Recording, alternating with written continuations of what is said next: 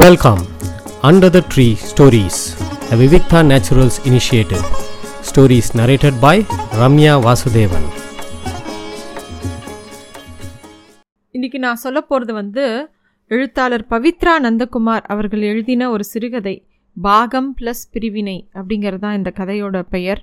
இது வந்து பிடிக்குள் அடங்கா மௌனம் அப்படின்னு சொல்லிட்டு ஒரு சிறுகதை தொகுப்பு தமிழக அரசு விருது பெற்ற ஒரு சிறுகதை தொகுப்பு. அதிலிருந்து இந்த கதையை எடுத்து சொல்கிறேன் இந்த கதை ஆரம்பத்திலே அவங்க சொல்கிறாங்க இந்த கதையை எங்கேருந்து ஆரம்பிக்கிறது தெரியல. ஆனால் ஒரு கோடை விரும் விடுமுறையில் தாத்தா கேசவன் தாத்தா வீட்டுக்கு போகிறத பற்றி தான் அதை பற்றி தான் அங்கேருந்து தான் ஆரம்பிக்கணும் அப்படின்னு யோசிக்கிறாங்க.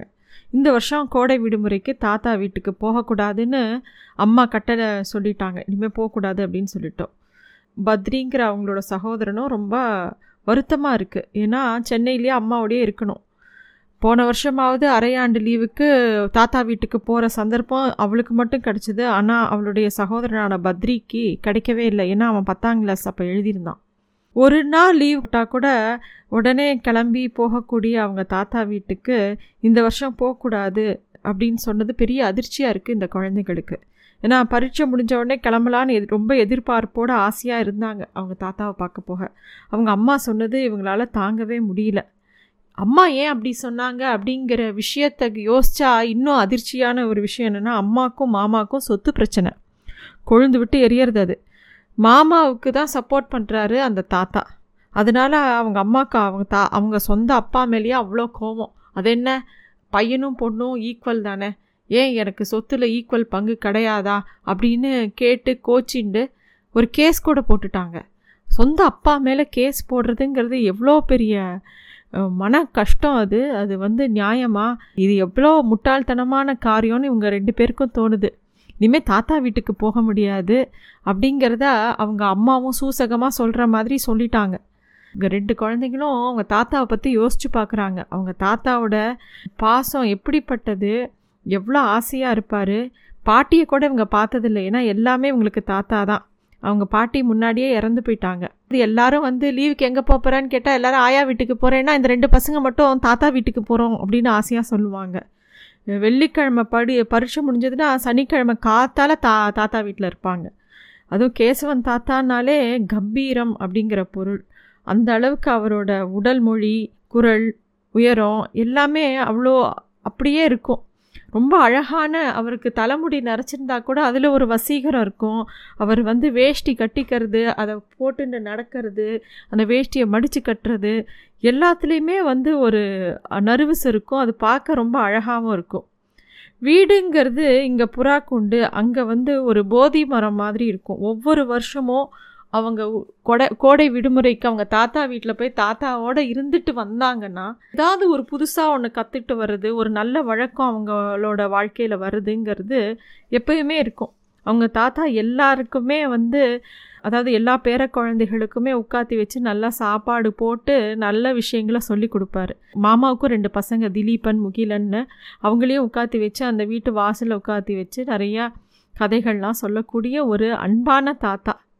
ஒரு ராஜபோக வாழ்க்கைங்கிறது ஒரு குழந் குழந்தைங்களுக்கு என்னென்னா தாத்தா வீட்டில் தாத்தாவோட அரவணைப்பில் ஒரு தாத்தா பாட்டி வீட்டில் இருக்கிற மாதிரி ஒரு சொகுசு உலகத்திலேயே கிடையாது. அது எதுக்குமே ஈடாகாது. அவங்களோட குழந்தைகள் கழிக்கிற நேரம்ங்கிறது வந்து ரொம்ப வசதியான நேரம். அது அவங்க வாழ்க்கையில் ஒரு பெரிய படிமானமாக இருக்கும். அது மாதிரி தான் இந்த குழந்தைகள் கேசவன் தாத்தாவோடு இருந்திருக்காங்க. இவங்க வந்து அங்கே போகும்போது அவங்க மாமி வந்து சப்போஸ் மாமாவோட ஒய்ஃப் வந்து அவங்க அம்மா வீட்டுக்கு போனால் கூட தாத்தா கவலையே பட மாட்டார். ரொம்ப ருசியாக சமைச்சு போட்டு இவங்களுக்கு எந்த குறைவும் இல்லாமல் அவரே எல்லாத்தையும் பார்த்துப்பாரு அப்படிப்பட்ட தாத்தா மேலே இவங்க இந்த ப குழந்தைகளோட அம்மா அப்பா வந்து ஒரு வழக்கு தொடுத்துருக்காங்க. நீதிமன்றத்தில்ங்கிறது இந்த குழந்தைங்களுக்கே ஒரு அதிர்ச்சியான விஷயம். தாத்தா ஒன்றும் பெரிய பணக்காரர் இல்லை. அவருக்கு வந்து சொந்தமாக இருக்கிறது இப்போ இருக்கிற ஒரு வீடும் கொஞ்சம் நிலமும்.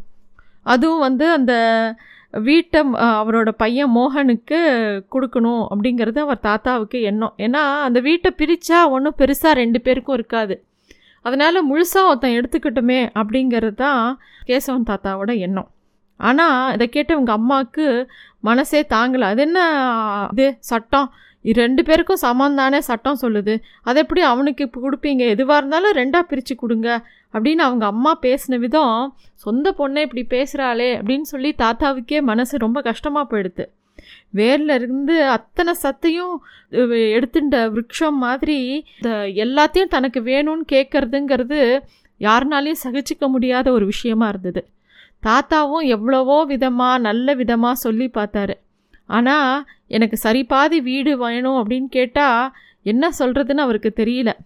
இந்த ப பசங்களோட மாமாவும் இந்த விஷயத்தை எப்படி எடுத்துன்னு போகிறது அப்படின்னு தெரியல. ஆனால் இந்த பசங்க ரெண்டும் அவங்க அம்மாட்ட சண்டை போட்டு நாங்கள் கண்டிப்பாக தாத்தாவை தான் பார்க்க போவோம். நீ என்ன வேணால் பண்ணிக்கோ நாங்கள் போவோம்னு அடம் பிடிச்சி சண்டை போட்டு இந்த சொத்து விஷயம் இப்படி நடக்கிற நேரத்துக்கு குழந்தைங்கள அங்கே அனுப்ப வேண்டாம் நாங்கள் அம்மா நினச்சாலும் இந்த பசங்க போட்ட பிரச்சனையிலையும் வீட்டில் போட்ட சண்டையிலையும் சரி எங்கேயோ போய் தொலைங்க அப்படின்னு சொல்லி அனுப்பிச்சி விட்டுட்டாங்க. அவங்க தாத்தா வீட்டுக்கு. இந்த ரெண்டு குழந்தைங்களும் ரொம்ப ஏக்கமாக இருந்தாலும் சரி எங்கே எப்படி போய் தாத்தா எப்படி தங்களை வந்து வரவேற்பாரோங்கிற ஒரு கவலை இருந்தால் கூட தாத்தா வந்து எதுவுமே மூஞ்சியில் காட்டாமல் அப்படியே அந்த குழந்தைங்கள அப்படியே ஏற்றுக்கிறார் எப்பயும் முன்னாடி எப்படி ஆசையாக அன்பாக இருப்பாரோ அப்படியே தான் ஏற்றுக்கிறார் இவங்க அம்மா வந்து ஏதோ கம்ப்யூட்டர் கிளாஸ் சேர்க்க போகிறேன் அவங்கள நீங்கள் போகக்கூடாது அப்படிலாம் சொன்னால் கூட இந்த பசங்க கேட்காம கிளம்பி அங்கே கூட்டின்னு போயிடுறாங்க. அங்கே போனால் தாத்தா எப்பயும் போல் ஆசையாக இருக்கார் எல்லா விஷயங்களும் எப்பவும் போல தான் நடக்கிறது. இருந்தாலும் தாத்தாவோட முகம் வந்து அப்பப்போ இறுகி போகிறதும் வருத்தப்படுறதும் பார்க்க தெரியறது. எல்லாமே இந்த கேஸ் விஷயமா தான் அப்படிங்கிறது இந்த குழந்தைங்களுக்கு புரிஞ்சாலும் மாமாவும் தாத்தாவும் தினமும் தனியாக உட்காந்து இதை பற்றி பல விஷயங்கள் பேசுகிறாங்க மூலப்பத்திரம் பாகப்பிரிவினை இது மாதிரி என்னெல்லாமோ பேசுகிறாங்க எப்படி பண்ணலாம்? எல்லாம் ஆராய் அலசி ஆராயிடுறாங்க. ஒரு நாள் காலை வேளையில் மாமாவை கூப்பிட்டு அவங்க தாத்தா வந்து கண்ணெல்லாம் செவந்து போயிருக்கு. சொல்கிறாரு நமக்கு எதுக்கு தம்பி கோர்ட்டு கேஸு? அவள் தான் ஒரு ஒத்தி விடா கண்டன்னு தெரிஞ்சிடுச்சு. நீ விட்டு கொடுத்துட்டு போயிறியா நீ நல்லா இருப்ப. அந்த மனசு உன்னை இன்னும் நாலு வீடு சம்பாதிக்க வைக்கும். வக்கீலுகளுக்கு போய் எதுக்கு தண்டம் அழணும்? நீ ஏன் உங்கள் அக்காவுக்கு விட்டு கொடுத்து தான் இருந்துட்டு போகட்டுமே? அப்படின்னு அவங்க தாத்தா அவர் மகனை கூப்பிட்டு சொல்கிறார் அதை கேட்டவுடனே அவர் மகனும் அவங்களோட மாமா பேர் மோகன். அவரும் தாத்தாவோட கண்களை நேருக்கு நேர் பார்த்து நீங்கள் எனக்கு என்னைக்குப்பா தப்பாக சொல்லியிருக்கீங்க? அப்படியே செஞ்சுடலாம்ப்பா. நாளைக்கே அக்காவுக்கு ஃபோனில் சொல்லிடுறேன். வக்கீலுக்கும் தகவல் தெரிவிச்சிடுறேங்கிறாரு. சரி ஆக வேண்டியதை பாரு அப்படின்னோடனே அவங்க அம்மா எவ்வளோ பெரிய சண்டையாக இந்த விஷயத்தை எடுத்துகிட்டு போய் பண்ணணும்னு நினச்சாங்களோ எல்லாமே ஒரே நிமிஷத்தில் சாதாரணமாக முடிஞ்சிருச்சு. அவங்க மாமா வந்து அந்த வீட்டை வந்து அவங்க அம்மாவுக்கே எழுதி கொடுத்துட்டாங்க. வழக்கமாக கலகலப்பு இல்லாமல் அவங்க மாமி அம்மாவை உபசரித்து சாப்பாடு போடுறாங்க. அம்மாவால் தான் அந்த சாப்பாட்டை சாப்பிட முடியல. ஏதோ ஒரு பந்து அவங்க வாய்க்குள்ளே அடைச்சிட்ட மாதிரி ஒரு குற்ற உணர்வு அவங்க அம்மா அவங்க அம்மாவுக்கு இருக்குது தாத்தாவை பார்த்துட்டு சரி போயிட்டு வரேன்ப்பா அப்படின்னு இவங்களையும் கூட்டின்னு கிளம்பி போயிடுறாங்க. ஒரு ரெண்டு மூணு நாளில் ஸ்கூலும் திறந்துருது. அப்படிங்கிறதுனால இந்த பசங்களும் அவங்க அம்மா வந்து இந்த கோர்ட் விஷயம் ரெஜிஸ்ட்ரேஷன்லாம் முடிஞ்ச உடனே அவங்களோடைய கிளம்பி மெட்ராஸ்க்கு போயிடுறாங்க. வீட்டை புதுப்பிக்கணும் என்னெல்லாம் பண்ணணும் ஏதோ பேசிகிட்டே இருக்காங்க. தாத்தாவுக்கு எங்கேருந்து இதெல்லாம் பணம் புரட்டுவார்? அப்படிங்கிற நாலு நாள் அப்படியே ஓடி போச்சு மனசெல்லாம். வீட்டில் பல விஷயங்கள் பேசிக்கிறாங்க. பள்ளி கா காலம் தொடங்க போகுது அப்படின்னோடனே அவங்க அண்ணாவும் ஏதோ லெவன்த்து படிக்க போகிறான் நிறைய விஷயங்கள் இருக்குது அப்படிங்கிறதுனால அந்த பட்டணத்தோட படப்படப்பில் நிறைய விஷயங்கள் நடந்துட்டுருக்கு அப்போ வந்து ஒரு பேச்சு வருது இவங்க ரெண்டு பேருக்குள்ள. அப்போ என்ன பேச்சு வருதுன்னா முதல் நாள் வகுப்பை பற்றி விசாரிக்கிறான். ஒன்றும் பெருசாக இன்ட்ரெஸ்டாக இல்லை. ஜென்ரல் இன்ட்ரடக்ஷன் தான். வாட் இஸ் யுவர் எய்ம் அப்படின்னு கேட்டுட்டு இருந்தாங்க அப்படின்னு சொல்லி அந்த பையன் சொல்கிறான் பதினொன்றாம் கிளாஸில் முதல் நாள் என்ன கேட்பாங்க? என்ன ஏது? எப்படின்லாம் கேட்பாங்க இல்லையா? என்ன படிக்க போகிறீங்க வாட் இஸ் யுவர் எய்ம் அப்படிலாம் கேட்கும்போது இந்த பத்ரிங்கிற பையன் சொல்கிறான் to be frank I want to become a லாயர்னு சொன்னேன். அப்படின்னோடனே அவ கேட்குறா என்னது லாயரா? முன்னெல்லாம் இன்ஜினியர் ஆக போகிறேன்னு சொன்ன பண்ணாத்துவ அப்படின்னோடனே ஆமாம் இப்போ சேஞ்ச் பண்ணிட்டேன் அப்படிங்கிறான் ஏன்? அப்படின்னோடனே இல்லை நம்ம மாமாக்கும் தாத்தாக்கும் லா பற்றி எதுவும் தெரியாதனால தானே அம்மா கேஸ் போட்டு அவங்கள சுலபமாக பிளாக்மெயில் பண்ணி சொத்தை வாங்கினாங்க. நாளைக்கு நீ என்ன அந்த மாதிரி பண்ண மாட்டேன்னு என்ன நிச்சயம்? அதை பிரேக் அவுட் பண்ண தான் நான் ஒரு லாயரை தேடி போகணும். நானே லாயர் ஆகிட்டேன்னா என்னை யாரும் ஏமாற்ற முடியாதுல்ல? அப்படின்னு அந்த பையன் சொல்கிறான் அதுக்கு அந்த பொண்ணு அவள் தங்க சொல்கிறா சீ என்ன என்ன அம்மா மாதிரி சீப்பான மென்டாலிட்டின்னு நினச்சியா? அப்புறம் நீயும் நானும் பழகின பாசத்துக்கு என்னடா அர்த்தம்? என்னமோ மேரேஜுக்கு முன்னாடியே உனக்கு எதுக்கு ஏதுன்னு சென்டில்மெண்ட் பை பண்ணி சைன் பண்ணி கொடுத்துருவேன். எல்லாமே உனக்கு வே உனக்கே வச்சுக்கோன்னு சொல்லி டோன்ட் கம்பேர் மீ வித் அம்மா அப்படின்னு அந்த பொண்ணு சொல்கிறது தன்னை அறியாமல் இவங்க ரெண்டு பேரும் பேசிகிட்டு இருக்காங்க. அவங்க இந்த இவங்க ரெண்டு பேரும் பேசுகிற விஷயத்த அவங்க அம்மா வேறு பக்கம் லேப்டாப்பை பார்த்துட்டு இருந்தவங்களுக்கும் சப்த நாடியும் ஒடுங்கி போச்சு. அம்மாவும் அப்பாவும் அப்படியே இவங்களையே பார்த்து முழிச்சிட்டு இருக்காங்க.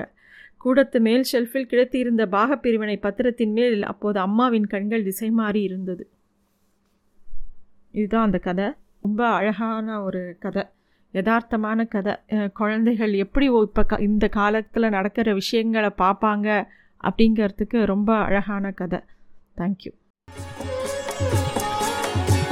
thanks for listening to stories under the tree a Naturals initiative.